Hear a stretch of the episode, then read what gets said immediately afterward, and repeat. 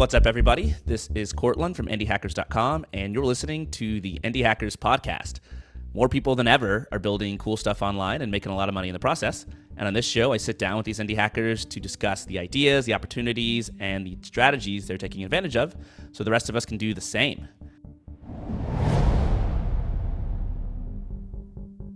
All right, I'm here with my friend, Julian Shapiro. How's it going, Julian? Great, man. For those who don't know, Julian's been on the show a couple times, maybe three times now, or four. You're my, uh, I guess, podcast co-host for our other show, Brains. You're an investor at Julian.capital. You're a writer at Julian.com. You are a tweet master with an unimaginable number of followers. How many followers are you up to now? Man, make, it makes me feel cringe to give you the answer because I'm like I'm boasting about it, but uh, I think a quarter million. Quarter of a million followers, and like this time two years ago, you were like ten times less than that. I think. Yeah, it's it's been. It's, I think I was one of the first people to realizing the power of threads for fast follower growth. Yeah, and now everyone's doing it. So I think each one of us, unless you really want to lean hard into the clickbait game, which I find a bit cringe and it's not something I want to do, but unless you lean hard into that, the rate of growth for Twitter followers now I think is declining because yeah. everyone's doing these threads. Everyone's doing it. I'm almost never on Twitter. I actually sent out my first tweets in a while, like a couple days ago. But when I do go on Twitter, half of what I see is people saying, I fucking hate Twitter. No, it's like it's like I made four million dollars doing X and I lost a hundred million doing Y. Here are my ten biggest lessons. You know, um, but my question for you is: if you're not addicted to checking Twitter, yeah, I'm sure you're addicted to checking something. I'm guessing it's Reddit.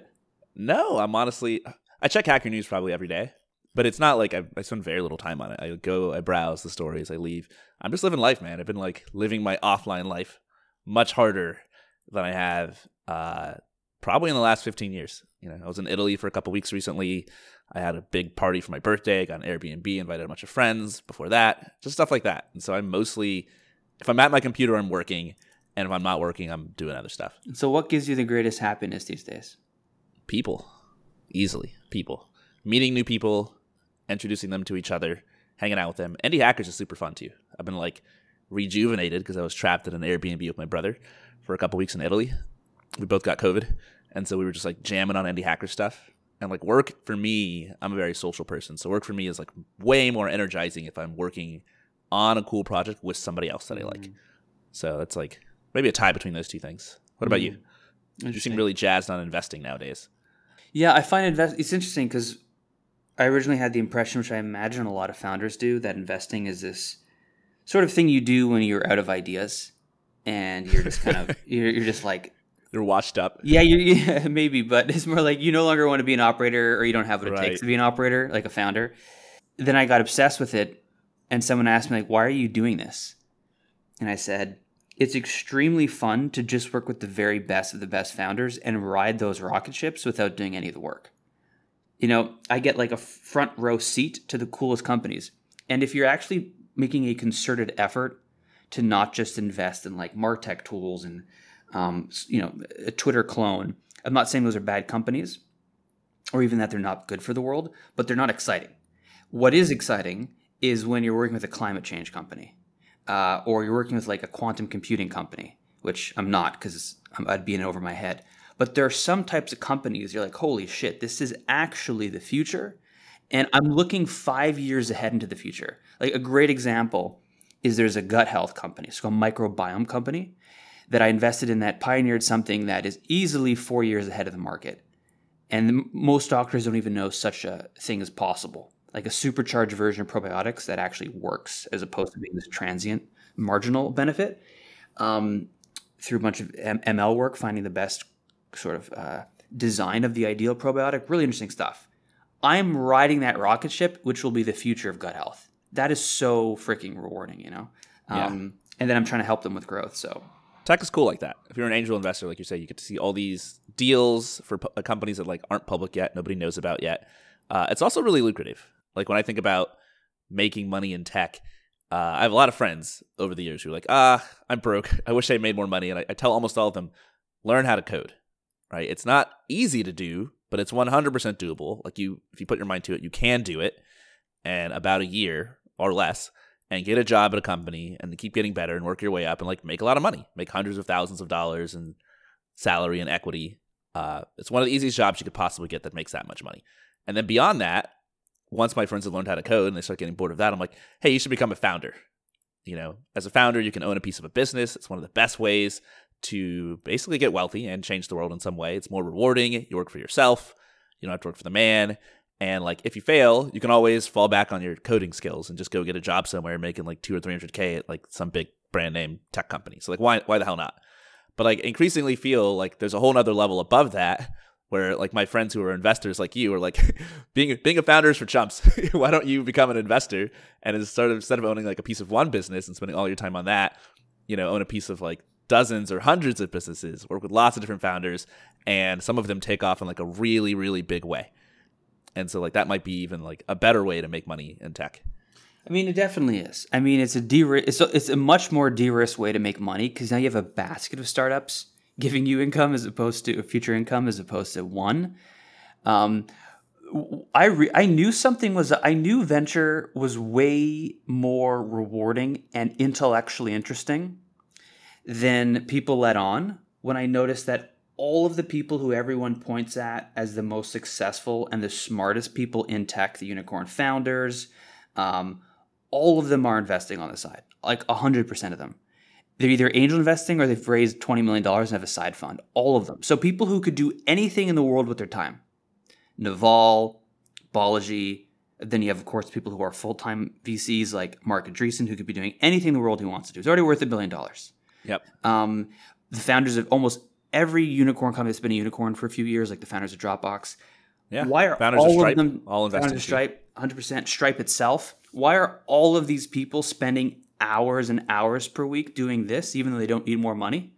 Because it's super intellectually stimulating to play the game of trying to go and find the best possible companies to help them, and then to on an emotional level, like I was speaking to earlier, be part of that rocket ship. So it's the emotional level. And then I just mentioned the intellectual level is it's fun to try to reverse engineer the mental models to identify what are the very best companies that are most likely to succeed.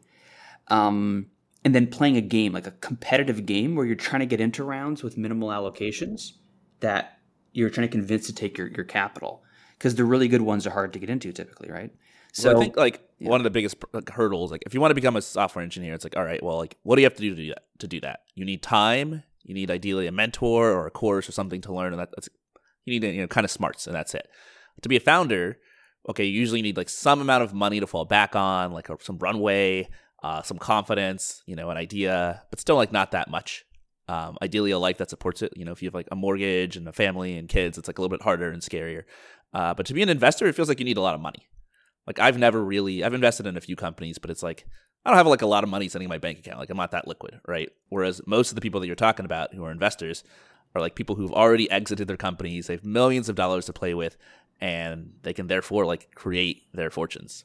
And so I think one of the toughest things like to get into this is like, well, how do you even finance being an investor? And who can do this, right? Do you need a hundred thousand dollars, a million dollars? Like can you invest if you have, you know, considerably less than that?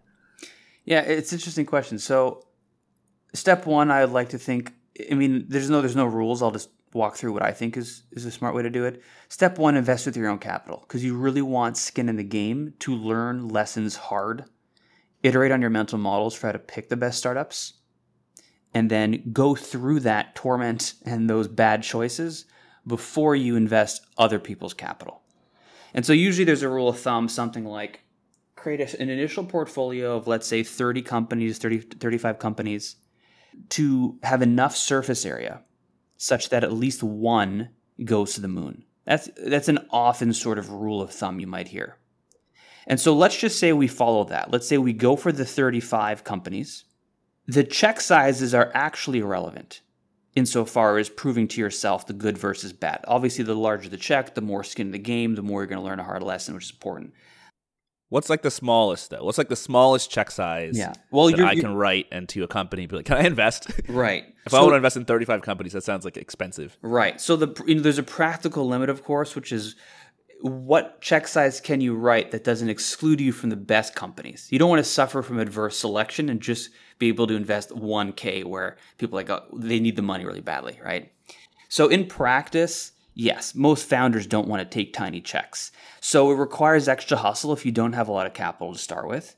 Um, if you know, I mean, there's no hard answer here, but usually people on the low end are writing angel checks on the low end of like 20, 25k usually right. uh, that I've seen. I'm sure there's people are writing lower. I'm sure there's a lot of 10ks out there as well. And so I've done like token investments of like five thousand dollars. Right. And, and so if you sometimes. can get away with five k, I would, and I would couple that with your value add. And to use VC speak, for them to be willing to take your 5K, which is small and kind of a waste of time in many cases, it's because they think you provide value. And so the types of value that founders usually appreciate is help with recruiting. Meaning, if you can immediately make introductions to key people they can talk to, that shows a lot. Uh, it's help with growth, so tactical advice for how to grow. Uh, it could be a Rolodex if they're if they're like a B two B enterprise company and they only sell to a few folks and you know a couple of them, that could be huge. Or distribution. So you have a newsletter, kind of like Packy McCormick or Lenny Rachitsky, and you can promise them some distribution. So there are ways to to to to, to pad your 5K. But the point is, let's say you do 5K times 30ish checks. Get that out of your system, and we can talk about what that what does that process look like? How do we pick which ones to invest in? And then, to your point, if you don't have a lot of money, you're not super rich. That's okay. Most GPs, general partners of venture funds, aren't super rich going in, from what I've seen. And you take other people's money. This is the whole reason why Angel has created rolling funds to make it as easy as possible for you to publicly solicit funds from your audience, from your family, from your followers, and just get small checks, stitch them together, put together a larger vehicle, and you can keep raising over time. Right. I think one of the things that discourages me the most is that it's a lot of work, right? Like it's like being a parent, right? You can be, you can be like an absentee parent and just have a lot of kids with a lot of different people and then just disappear, right? You can be an investor and be like, ah, I've invested in these companies, I don't care, right? Or you can be like more of like a present parent or investor, where it's like, okay, I've invested in these companies, I want to keep up with them, I want to follow them, I want to help the founders. When they email me and ask, you know, if I can help them hire somebody, like it feels good to be able to say yes and like put yourself in their shoes and like and sort of help out, right? And personally, I've never had the time to do that because I'm so focused on indie hackers and other things that like for me to be an investor, it just feels like ah, I'm a, I'm gonna be a letdown to everybody. Like even when I get like emails asking me to do intros and stuff, I'm like, this just feels like a chore. I don't really want to do any of this stuff. It feels like you got to be kind of full time on it to be a good investor and to like I guess deliver this value that you're talking about to founders. Otherwise, it's just annoying. So I first of all I agree. I mean, investing is in, it's increasingly important. I think that you become a full time investor if you do. I'm not saying you have to be, but that you spend more and more time on investing if you are an investor because of how competitive ventures become. Like everyone has a fund. It feels like a lot of it, people with crazy good value add and big audiences can squeeze into deals way before you do, leaving you with kind of like the second pickings, which again goes to this adverse selection problem, which is if you're seeing a deal, you want to ask yourself why am I seeing it? Is it because no one else wanted to go in? So if you want to minimize adverse selection, a lot of founders, sorry, a lot of investors are doing no work to do so. Most investors that I've seen, at least on the smaller scale, I'm not talking about the large, large funds, but people with, you know, let's say 10 million to 20 million dollar funds, they're lazily waiting for deals to come to them. And that is if you're only investing in stuff within arm's reach and not doing outbound, not aggressively putting sourcing channels in place to find new deals, you will inherently suffer from adverse selection because there's going to be so many awesome ones that get swept up that won't have come your way in the first place. Yeah. So you were mentioning value add, scaling right. value add. Well, I don't think it scales well at all. And so the way I do it is after I invest, uh, I'll be very hands on for a short period of time to help set them in the right direction, uh, growth wise. But after that, uh, I scale myself by writing memos. So on Julian.capital, I have a sort of Notion looking website that is these memos I've written for founders to better grow their company. And what I do is I collect the incoming questions from founders and I sort of tag them. And when I get a question that comes in very frequently, I'll eventually sit myself down and spend a full weekend writing a very in depth, very tactical, very helpful memo in response. Whereas most investors might just hop on a call for 20 minutes and just give like an off the cuff response. But founders would much rather have a memo that walks them through step by step what to do. Like, how do we hire the best marketers? Uh, how do we actually pursue product led growth? How do we structure a marketing team? I'm not going to cover this verbally in 20 minutes and do it justice. So I scale myself by not doing calls religiously and instead using memos as, as the means to spread advice back with all the founders, not just one on one. Who do you think, like, you're a very systematic guy, right? Like, again, like, I watched you grow your Twitter account from like nothing to a quarter of a million followers just by being very systematic and like sticking with the process. Uh, you're doing the same thing with investing. I'm pretty sure you're going to make a ton of money through investing because you're just going to apply your Julian uh, frameworks to it. I'm sure like our other podcast brains, if we wanted to blow it up, like we do the same thing if we put in the time. Yeah. Who else do you think is killing it with investing? Like when mm-hmm. you look out into the tech investing world, angel investors, like who's inspiring you, and like also like how well are they doing? Are people making you know millions of dollars, tens of millions of dollars? Like how what's kind of like the pot of gold at the end of the rainbow of being a good angel investor? I guess maybe the folks who are inspiring are those who have phenomenal reputations among their existing founders. And then when they're when their existing founders' friends start companies, they go, "You have to take money from blah." Like Hadley Harris at ENIAC, um, Leo Polovets from Susa Ventures are people who founders just apps Ryan Hoover from Weekend Fund. These are people who founders love, and they're preferential. They're sort of uh, it's like the opposite of adverse selection. The best ones are hearing about them and saying, "Okay, let me start with Leo as the first person I'm going to tell this idea to because I really want him in." So those are the people who I think are inspiring. Uh, in terms of who's making the most money, well, what's crazy is the way the fund economics work is you get a, I mean, m- many people listening will know this. I apologize, but for those who don't, you get a percentage of the profit made from your fund's investments. So beyond when you return the, the your own investors' principal capital, uh, but you also get paid a management fee, and the management fee is sort of like an annual salary, and that management fee is tied to how large is your fund. So if Andreessen Horowitz just raised, I think collectively nine billion dollars worth of funds just recently, I think I don't, I, I think that's right. That's such an insane number because the management fee adds up to hundreds of millions of dollars. Yeah, it's like two hundred million dollars. Yeah, and just fees they get for free every year to do whatever they want. Which hire is, people, build cool offices, yeah, pay themselves. I mean, I mean, talk about like that would be that would be more than a unicorn company. You know what I mean?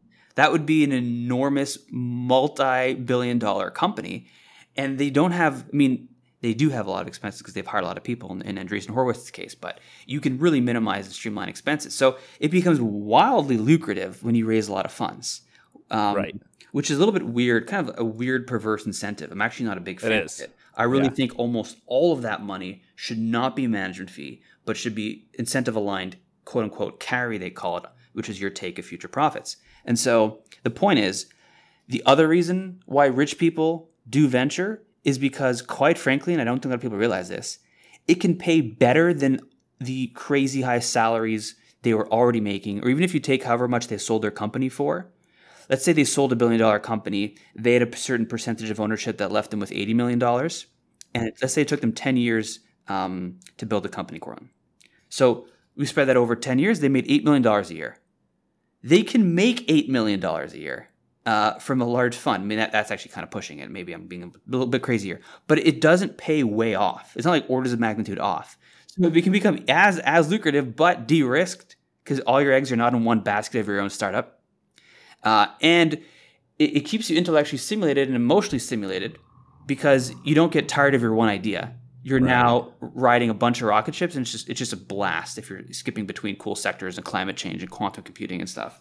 Yeah, yeah, I think this whole incentive thing is is very interesting because it's like, okay, well, ideally, if you're giving somebody money, like you want them to be working their ass off to invest it in the right companies, right. and so you want the incentives to be aligned such that they really only make money when they're making good investments and making you money as their investor. But you know, if they've raised this humongous fund and they're collecting two percent fees every year, and they're just like that's enough for them to make millions of dollars, then it's like, what incentive do they really have to try that hard? And I, I've seen like a lot of this. Like, there's almost like this like indie hacker version of an investor that's arisen in the last five or ten years, where it's like, okay, you can be Ryan Hoover, make a really successful, you know, company like Product Hunt, get your name out there. Or Sahil Lavingia has done the same thing, and then just start raising a huge fund from your audience. Like I know Sahil has raised millions and millions of dollars just by being active on Clubhouse and Twitter, and then just tweeting out like, "Hey, anybody can be part of my fund." right? And if he's if, if he's able to raise like ten or twenty million dollars, I don't think he's gotten there yet, but like if he is, then like that's a ridiculous salary for him. Whereas, yeah, like, I think Sahil, by the way, is doing I think ten million dollars a year exclusively off his Twitter audience. Right, which is crazy. It's probably the best way I've ever seen of monetizing a big Twitter audience. You know what the craziest part is? He wanted to help his friend. He, he I think he admires Austin Allred, the founder of Lambda School, and um, so he tweeted on Austin's behalf one day and said, "Hey, my friend Austin's starting a fund as well. Fill out this Google form if you're interested in indicate your desired check size." And Sahil for Austin also raised Austin a ten million dollar a year fund off one tweet. I hope he got a cut. I, I, I mean, how crazy is that? That's Sahil's. Well, it's interesting. It, it speaks to one, the affinity people have for him, meaning the degree to which they trust and like Sahil. Two, it speaks to him having an audience that is of the correct persona. And three, it speaks to him having built basically intellectual and career credibility in investing so that people believe he'd be the right person to back. So, you know, I mean, years and years and years in the making, but still a pretty phenomenal way to leverage a Twitter audience. Yeah. I, I hung out with Sahil actually like a month and a half ago, and we were walking around Seattle talking about like the meaning of life, like what you want to do. And he's like still trying to figure it out, like what brings him happiness. And investing kind of sometimes is it. You know, sometimes he invests in a company that's really cool and he gets really fascinated about it, but sometimes it's just not. And I wonder like what it is for you. You know, assuming you do this investing thing, you make a lot of money for yourself and for your LPs. Uh, is this something you do for the rest of your life? Is it that intellectually engaging, or is it something where you're like, I'm gonna make a bunch of money, retire to like a cool place, and then you know start a company or do some other project? Is it a means to an end for you? Right. Well, someone once told me that investing is a lot like playing golf. It's something you can still do even decently well into your 80s. 90s, like, man. Charlie like, Munger, 98 years old just gave like some sort of talk on Bitcoin. yeah. uh, resigned from a board he was on like last month. Like still active as an investor. His business partner Warren Buffett, ninety one, uh, still active as an investor. Eat McDonald's every day, going in, make it spend billions of dollars to invest. So you're right. I mean, you can do it forever. Yeah, I mean, I'm sure your your edge and the, the, the degree to which you're tapped into startups and like the current trends probably decreases, but there's still ways to remain competitive, and that's actually really comforting, knowing that I'm building something that will compound over time. Uh, one of the things I'm sort of obsessed with is the nature of what compounds outside of your bank account. It's like it feels like a glitch in the matrix. Like it feels like you're cheating the system by putting money in a bank account and allowing interest to create compounding returns. And you know, like a dollar turns into like an insane amount over time, right? But similar ways of compounding exist outside of your bank account. That I've always found fascinating where it feels like you push a small domino and it just hits a chain reaction. You build uh-huh. all this leverage. So, like, building an audience is a phenomenal form of compounding access because as you get bigger, it becomes easier to keep to get even bigger than you currently are. And yeah, it it's kind of like, like, this rich get richer phenomenon. Yeah, the bigger you are, the easier it is to keep getting big. Absolutely, uh, and and then it feels like investing follows the same sort of dynamic. It feels like the more you invest, uh, the more founders hear about you, and the more you get first look access to great deals if you're good to founders. And it starts compounding and you start getting better access. So, me in 20 years from now, if I remain on the cutting edge of what's happening trends wise, uh, I should be in even better position. So, I'm, I'm always, so there's a couple dynamics there. One, I like that you can do for a long time. Uh, and this is, of course, the fact that I really enjoy it, which we've already covered a bunch of times, but and the fact that it, it, it's, it's it's it's an accruing type thing. So I like that about it. But to answer your question in terms of uh, is it a means to an end? No, it's something I want to do for a long time. And in terms of what sort of gets me excited, what do I enjoy doing? I'll just tell you broadly what are the things I enjoy doing. And I don't know if it's the meaning of life for me or anything, but I love reverse engineering things that people think are overwhelmingly complex and teaching them very simply. So people are overwhelmed by learning piano or overwhelmed by learning how to write well or tell a story. That's what I'm doing on Julian.com. I feel like I'm unlocking the keys of how the world works I'm just sitting there, banging my head against the wall, experimenting. So I love figuring out those secrets um, of how to do really good work in a new domain and then sharing it with people. There's um, almost like an entire class of things people can do where the common wisdom is like, oh, this is just a natural talent. You're just a naturally good writer, just a naturally good right. singer or naturally good artist. And it's like not true. Almost every one of those things you can learn and break down. 100%. That is what drives me. Is people coming to realize that that thing they think is out of bounds is not out of bounds. They're just being sort of intellectually lazy to reverse engineer how it works. And I'm obsessed with reverse engineering how these things work. Um, but yeah, most things I think are actually quite doable. I really do believe that. Meeting people I find fascinating, like on our pod Brains, when we get Eric Kripke, uh, the guy who created The Boys on Amazon, which I love. I think you like awesome it as well. Show. Awesome New season show. coming out coming out soon. Yeah. We have Tim Urban, who's one of my favorites of all time from waitbutwhy.com, who I absolutely look up to.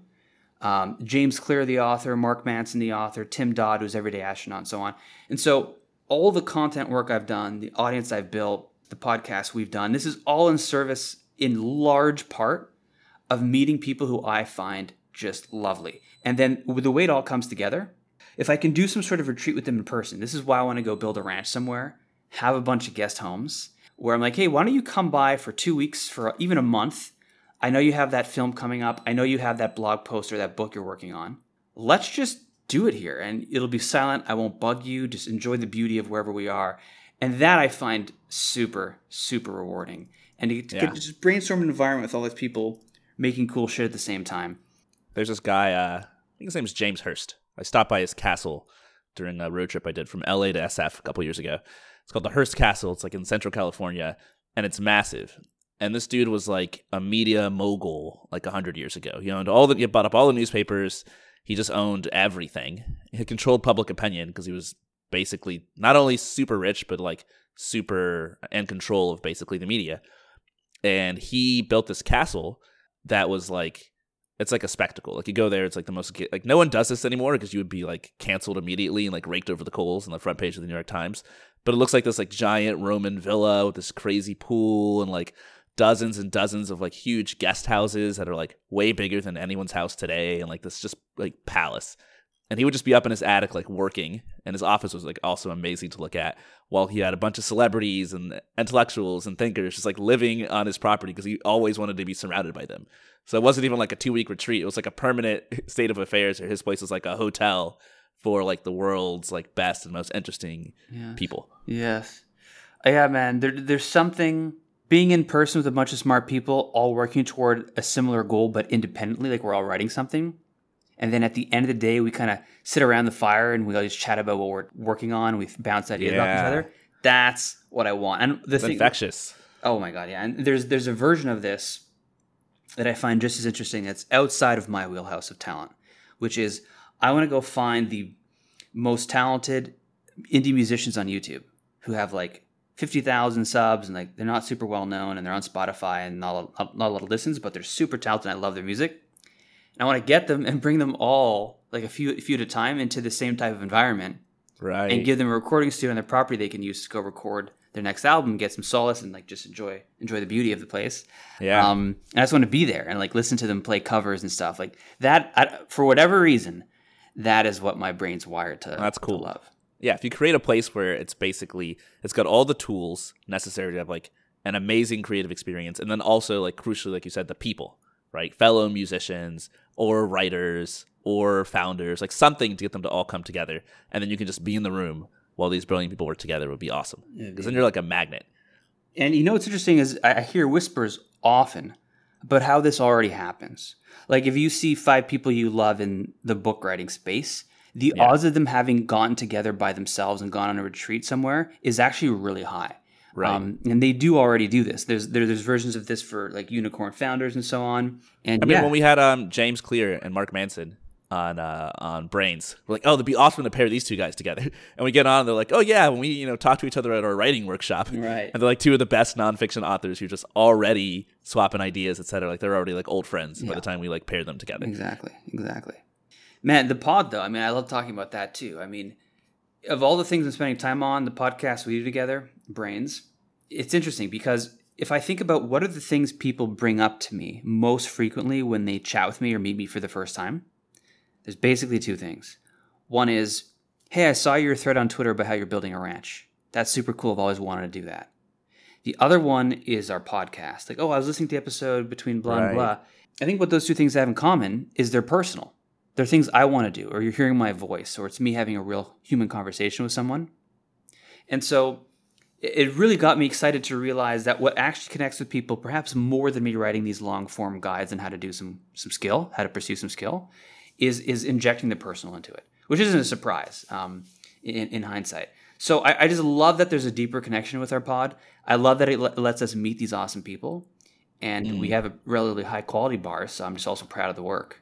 Yeah, I'm doing the uh, Indie Hackers podcast in like a different way than we do Brains. It's like for me, it's a kind of an experiment. So with brains, it's like it's almost like our episodes are they're almost like blog posts or like essays, right? Like we find these experts or these really interesting people, we put them in a room together, and then they just like it's like hard to listen to a brains episode without wanting to take notes, right? Because you're just getting like all this amazing high quality insights at a crazy rate. But it's also, I think, on the back end, it's like a lot of work for us. Because it's like, all right, well, how do we how do we get in touch with these experts? Like, how do we get them to agree to come on? Like, how do we get like the best episode possible? Because it's kind of stressful if you get like two world famous people and then you have an hour to record something good with them. Like, if it doesn't go well, you can't be like, hey, let's do it again. You know, they're gonna be like, fuck you, I've got other stuff to do. So it's like, on one hand, like the best possible quality, and on the other hand, like maximum possible stress and work to put it together. And then on Indie Hackers, I'm trying to go the other route.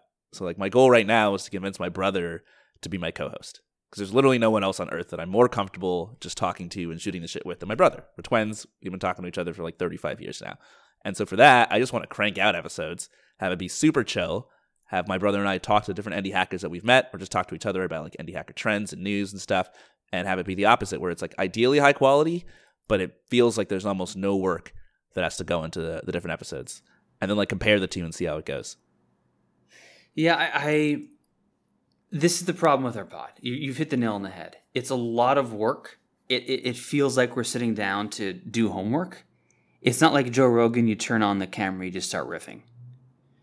And so the downside is we figured out is we have we can't do a high volume of episodes, and so with podcast growth, as you know, you have to have a very high volume uh, in order to give yourself a real shot at growing. Because growing pods is notoriously hard. Like the best way to do it is you anchor off a YouTube a channel so that you piggyback on YouTube's own clip virality to bring folks over to your pod on Spotify or Apple or whatever.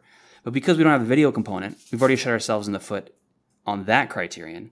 Second, we're doing low volume, and our buddies who host My First Million are doing super high volume, which is really helpful. Right, like three uh, episodes a week. Yeah, and they're topical, so they're covering trends that you want to get you, you want to get the hottest take on. We're doing non-topical evergreen stuff. So everything we're doing is crafted to grow this thing slowly, but it feels so rewarding to have this evergreen content library that I can point to It'll be as useful in a decade from now, and I know yep. that for sure.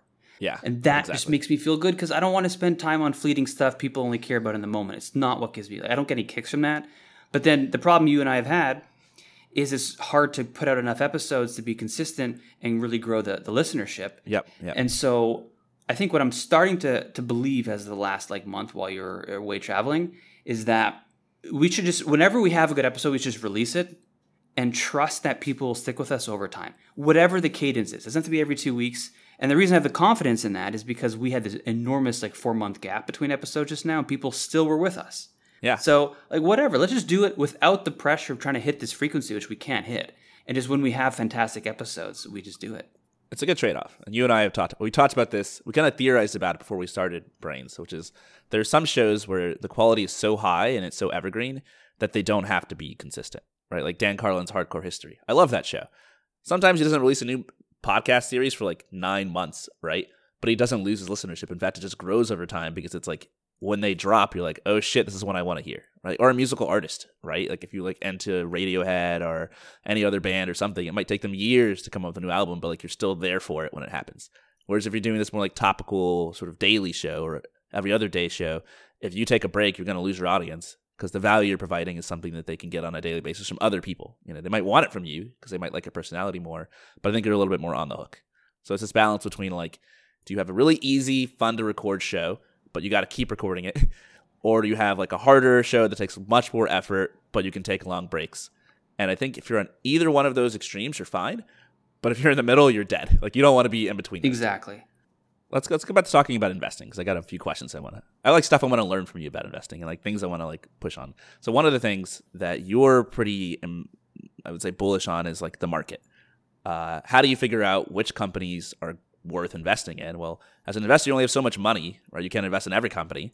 You don't want to because you'd lose money, and so you got to like figure out like what's important. And I think you subscribe to the theory of like what matters more than the founders or the team is are the founders basically building building in the right space? And this is something that I think investors think about, but founders don't think that much about. Founders are just like, I have a cool idea. I'm gonna blah blah blah. I'm gonna do, you know, I want to build this product. but they don't think about like, well, what market is this product in? Is this growing? Is this getting more popular? What are your thoughts on that? Like, is that something founders should think more about? And why do you care more about that than the team? Yeah, I care about both. I care about the team and I care about market, uh, but I care about the market more. And so, to be more specific, what I care about is market pull. And there's this framework that Shaan Puri, our friend, came up with, which is like a two by two grid. And and one of them, one of the sort of criteria is how good is the founder, and the other criteria is how good is the market. And so, if you have a founder who's who's amazing, and the market is pulling the idea out of the founder, that's what we call market pull. That's the best possible scenario. But if you have a market pull scenario, meaning the market badly wants this product from you, but the founder is just competent, they're not amazing, that still can be an excellent investment opportunity. Now, if we flip that around, if it's market push, which is the opposite of market pull, meaning like it's going to be a slog to grow this product because people don't realize they want it, or if they do want it, it's too high friction to start using it. It's a real push into the market to get adoption. If you have a market push scenario with all that friction to go to market, and the founder is only competent, no way would I invest. And if I, if I have a market push scenario, because it's so hard in the first place, I need a killer founder. But if the founder is killer and it's a market push scenario, right, then it's still going to be a long slog, even if the founder is amazing. Yeah. And so then going back to our ideal scenario, founder is amazing and market pull. The market's pulling us out of them. That's what I'm looking for. So if we use this framework, I can try to give you some examples of what does market pull actually look like. And so market pull is basically you create a product and people are dying to use it. So it either means when you bring it to their attention, sales and conversion is through the roof because like, like, of course, of course I needed that. I was waiting for some something like that to even exist. Didn't even know that thing could exist. So that's one little taste of you knowing you're, you're experiencing some market pull. Another taste is you build a product and it sucks it's broken, it's hard to use, but people are using it and staying anyway. That's a pretty good sign there's some serious pull happening here. Yeah. And so I, I love that one because I think a lot of founders get stuck in this trap where they're like, let me just pop like if, this, if I just like round the corners of this budget this button and I add this one more feature, like I make my homepage slightly like doing all this work to make their product absolutely perfect and like no one's using it. And there's so many products where it's like this sucks, you know, like I had like a very very mediocre sandwich from like this restaurant the other day, but it was in the middle of this crowded venue. And guess what? Like the line was out the door. like the product wasn't that good, but it was like in the right market where it was like people just needed this. yeah. Well, here let me let me dive in a bit further to add even more color to this. So, what I've noticed, so Demand Curve is a company I founded for listeners' context, and we help other companies grow. And there's about sixty thousand folks in the community, so we teach them growth marketing. When you have as much purview on on startups as, as I've had historically, what I started noticing is that the companies most likely to be worth a billion or two, regardless of founder quality, were those who had market pull. But what you needed in order to go from, let's say, a billion to 50 billion was a killer team or a team that became killer over time. They grew into those shoes. And so the way I like to think of it, this is very broad strokes. I'm definitely, you know, smoothing out the nuances. But I think of it like this you need market pull to get to a billion or so for the mo- uh, on average. And then you need an amazing team to get to 50 billion. So that's how i think about it. So when i'm investing in a, in a founding team i'm not looking for a team that's necessarily capable of building a 50 billion dollar company today. I'm looking for a growth curve. Just like you're betting on a startup with a growth curve where is the founder's ability to keep learning? So i want to give you guys some examples of uh, what are those companies in demand curve that became worth a billion or two billion the fastest. And what did they have in common? So, what I realized is when I started breaking it down in the spreadsheet, that the companies growing the fastest due to market pull basically categorized into maybe four or five categories. So, the first was companies like Webflow or Zapier or Softr, which is one I invested in, that makes an annoying problem like four times easier such that it feels hmm. like magic. Like with Webflow, to make a website from scratch without Webflow, before Webflow was like, all right, that's a two to four week process. Webflow I can do in two days, or I can do it in a couple hours. So you're removing a quantifiable, huge amount of pain and making it magically quick. Zapier, same thing. Integrating tools before Zapier was a huge pain in the ass with Zapier's. Now I just do some visual no code drag and drop, and I can connect Webflow to Customer.io or MailChimp in seconds. I, I literally, I literally am saving a month's worth of work, and I'm only paying 80 bucks a month or whatever for the software. That is insane. You know, an engineer normally costs what per month? 10K plus? I mean, it's an insane magical like experience. So that was the first category. Any company that made something that was a huge pain in the ass feel like magic uh, was the first category I saw where there was a high likelihood of there therefore being market pull. Another one was where I saw companies that were making something that's very desirable, that everyone wants, uh, but is expensive, less expensive. So Airbnb made hotel stays less expensive when it came out. Robinhood made trading less expensive because they removed trading fees. So people were already going to stay in hotels. They were already going to trade in the stock market. But those two products made it cheaper. So why would you not choose the cheaper option? So that was the second condition where if founders listening to this are like, what are some mental models I can have for deciding which of two startup ideas I have should I prioritize? I would like to think that this framework I'm sharing, where's the market pull, is the best way to prioritize. Well, I, I want to make a comment here because I think like one of the common sort of themes between both of these that I think everyone should pay attention to that strikes me is that like both of these sort of I guess criteria for success hinge on like you take something people already want and then you do something. Right? You make it easier, you make it cheaper, you make it whatever, right? But you're starting with something people already want, which means that you're not really being that creative with which problems you solve. You're being more creative. Like all the work is going into like your unique way that you solve it. Does that make sense? So like people have been building websites forever. People have been like writing code forever. Like Zapier isn't helping people solve a new problem that they haven't had for the last 20 or 30 years. Right? Webflow is like a website builder. There's been website builders before. Like Softr, the same thing. Like Airbnb, like people people have been wanting to stay at hotels and houses for like like millennia, you know. And I think one thing that a lot of founders get wrong is they try to be way too clever with the problem they solve. You know, they try to solve some problem that no one has ever solved before. But like all of these huge companies that are killing it are solving problems that like people have already solved a whole bunch of times before, just in different ways. Exactly. You know, like some of the biggest companies I see are like helping people get educated, like teaching people, you know, helping people transport each other and get from place to place, helping people build websites, helping people like helping companies hire engineers. Like the most like straightforward boring problems ever. Even indie hacker companies. Like most indie hackers are not trying to become the next billion dollar unicorn. They're just trying to like, you know, build something that can make them a few million dollars, you know, so they can survive on their own. Like you know, $10,000 a month is great for most single indie hackers. But like when I see people on the indie hackers forum talking about crushing it, like often they're just like it's like Pieter Levels. He's like a job board. you know, it's not it's not that crazy, right? It's uh there was someone on the Indie Hackers homepage the other day who just raised like twenty seven million dollars Series A, uh, Appwrite, and they're like, okay, they're helping developers host their code on like it's like not that new, you know. One company I invested in, Riverside, that's what we're using to record this podcast, right? Like they help people record podcast episodes. People have been recording podcast episodes for 20 years, you know? And so there's already like this very strong market pull where people already have this problem, and that's not the risk. And ideally, you're solving this problem that people are already really want to solve, and an increasing number of people want to solve that problem every year. Like every year, more people want to build websites, more people want to record podcasts, etc. Absolutely, and it's not to say that you have to pursue something that's very obviously in demand, but it is to say that if you follow that advice, the odds of you succeeding are way higher and the odds of you getting uh, funding from investors is also way higher. Because of course you'll have some weird anomaly companies who pioneer something no one even knew they wanted, yeah. but even then they're usually actually satisfying what people already wanted, just in a very clever solution.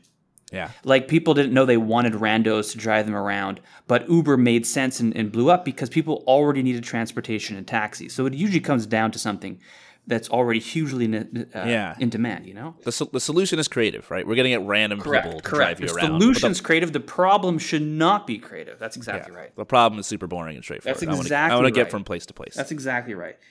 Here, well, we can actually use the framework that you just shared uh, to, to go through a couple more examples of categories here. So, another company I invested in is called Republic.com. It's crowdfunding uh, for startups and so forth. And it's kind of like GoFundMe for startups. You can think of it that way, and crypto and real estate. And they're another example of a category of business that almost guaranteed has some market pull, which is Republic made access to a certain asset class more available to everyday people. So Republic is making is allowing everyday people who are not accredited to invest in startups, even though they don't have a large amount of net worth. If if Robinhood introduces crypto into the product, and people otherwise found it too hard to use non Robinhood alternatives to getting access to crypto, they're making new access available to an asset class. That is almost always a surefire bet for market pull because if it's an asset class people wanted but simply lacked access to because it was too high friction uh, or they didn't have the, the net worth requirements, let's say, to engage in the asset class, then they're going to be like, fuck, well, let me diversify some of my money into that asset class. Another example is Equi, EQUI.com. I also invest in that one. I just keep saying that so people don't think I'm, uh, you know, in, uh, secretly shelling companies. But Equi is giving is trying to give people hedge fund like returns. So they're making they're like democratizing hedge fund as an asset class for everyday people who aren't worth $100 million. Of course, they're going to have market pull because you're saying here's a new way to make money. People are going to diversify into it. So yeah. that's another category. One more and this is this this speaks exactly to what you said a moment ago, Courtland, which is things that are already in the market that people already want, already proven. So this is the ultimate example of that. If you invest internationally, so if you're a company in Pakistan and you're doing a unicorn business model proven elsewhere in the US, like if you're doing DoorDash for Pakistan, well, guess what? That exists. It's called Airlift, and they're uh, maybe they've raised the most funding ever for a Pakistani startup, or at least within the top two or three, I believe um, or like the the Postmates of Venezuela is called right. Yummy, and they also are growing crazy fast and raise a ton of money very easily. So this sort of analogizing across geographies. Now, not every unicorn in the U.S. or Europe or wherever will be a unicorn in an emerging market, but if it is a culturally and economically relevant product to that geo and the timing's right, then it has a very high chance, relatively speaking, of being a unicorn again yeah. of having market pull. So these are the frameworks I've been thinking of. It's like, are you making something way easier like Zapier? Are you making something that people are already spending money on cheaper than it's ever been, like Airbnb or Robinhood? Are you giving people access to new asset class? Are you analogizing unicorns proven elsewhere in new geographies or even as new sectors, like the Zapier for enterprise? or the Webflow for developers. Like there are analogies all over the place. Actually, there's one one last one. I keep saying this is like Lord of the Rings. Where I have like five endings. My point. This is the last. This is the last one. Uh, the very last uh, in my notes here is product led growth as a uh, as, as as let's say the final category of market pull. So this is how Dropbox and Slack and PayPal grew, which is where this is actually something we, we touched on in our last podcast together on Indie Hackers, so I won't go into it fully, is does the use of the product naturally grow the product? And so if I use PayPal and I'm paying someone a thousand bucks, there's no way they won't make a PayPal account to receive their thousand dollars. Or same thing with a Venmo account. Or if I'm using Slack and it's the only way I talk with my team and my vendors, I'm going to invite all my team members and all my vendors and contractors onto Slack. So the use of the product inherently gets existing users to invite other people onto the product. And so that's product led growth. That's the dream. And when that kicks off, that can just be insane market pull because the users are doing the growth for you. And I'll wrap up by saying I started realizing there's two ways product led growth actually happens. And I'm probably broad strokesing this way too much. And I'm sure there's a ton of nuances I'm, I'm, I'm glossing over.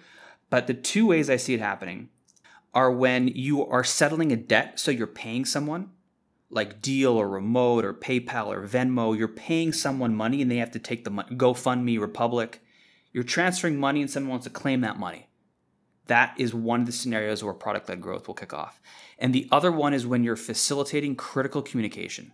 So Slack or Telegram or WhatsApp grow crazy fast because there's a group there. You have a Telegram group with your friends or on WhatsApp or Signal where you're going to want to be part of your friends or your, your, your, your, colleagues. And the only way to be part of it is for you to join the group where they already are. So facilitating critical communication and facilitating the transfers of monies is are there two conditions that I've seen where the odds of product led growth just kind of shoot through the roof. Yeah, and that's like the dream that every indie hacker wants, right? I, I want to not have to do marketing for my product and just watch it just grow automatically without me having to do every, anything because the product grows itself. And it's so rare. It's like so hard to engineer that. Everybody's trying to engineer that, but if you get it, it's crazy.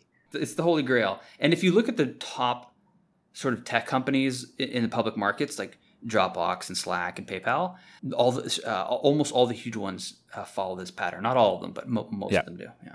Yeah. I like your other factors too. Like, for example, if something's working in one market, take it to a different market. Like, it's most of it is just de risking, right? You, you start a startup, you start a company, and there's so many unknown unknowns. You have all these hypotheses and guesses for like why it's going to do well, but you don't actually know that those things are true until you put your product in the market. And so if you can de-risk it by basically saying, well, like I know this is true for this other website or this other company, like people liked DoorDash, right? Like it's not in Pakistan, so like maybe I should try that. And I think one of the danger zones is like when you when you like try to do too many risky things at once. You know, like if you're like I'm to have this completely innovative problem that no one's ever solved before and a completely innovative solution and I'm to have an innovative culture for my team and I'm to have like different work hours and like if you just like try to innovate in like 15 different areas like okay, well, like you're dead if even one of them fails. And so it's like much better if you can just like de-risk as much as possible and have like maybe one or two things that are new or different or unique because you need that to stand out. But like beyond that, I think it's probably overkill. Yeah, a good framework for founders to start thinking about is the risk framework uh, for when they're putting together a pitch deck or they're choosing what to work on. Is investors are often thinking about your company uh, broken down by a few categories of risk. One is market risk. Will the market want this product? And this is what this whole spiel about market pull is in service of addressing. Uh, the, the, so you can have market risk. Another one you can have is you can say team risk. Is this team the right team to execute this idea? Uh, or do their backgrounds prove they know what to do here? Do they impress me on the call? Have they really studied it and so on? Um, are they emotionally tied to, to solving the problem? Another type of risk is business model risk. Will the economics even make sense? Like a lot of these quick commerce companies, that are delivering food all around the world in like 10 minutes, their unit economics suck and they're not profitable and they have business model risk because they're not sustainable and they're burning cash. Um, uh, and so there, there are other types of risk as well.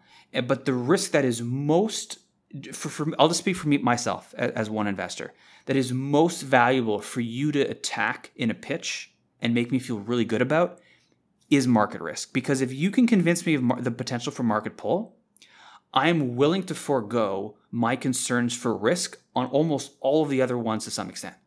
I believe that where the customer demand is, you'll be able to solve the rest of the problems, but where customer demand is not, you will not be able to solve that problem.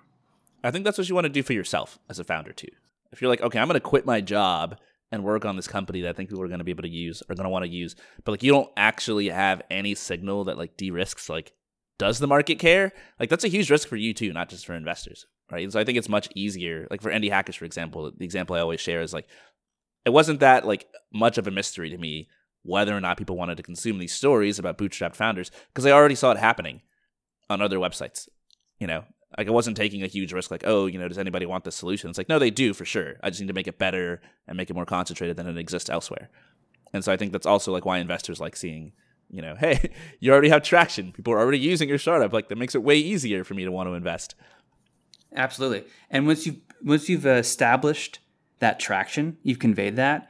The next thing to think about is how much how bigger how much bigger can this be? What is the journey from making this uh, de-risk from a market pull standpoint to something that could be huge. Uh, so that's the other thing you want to focus on usually. So that's something that like indie hackers won't have for the most part. Mm. And I'm, I'm curious like what your take is on this and let you go. Like, does it make sense to be an indie hacker? Does it make sense to put like hours and hours every week, you know, your blood, sweat, and tears into building some sort of online business and not trying to make it a billion dollar unicorn? You know, like is it is it is it essentially the same amount of work just to go for the gold?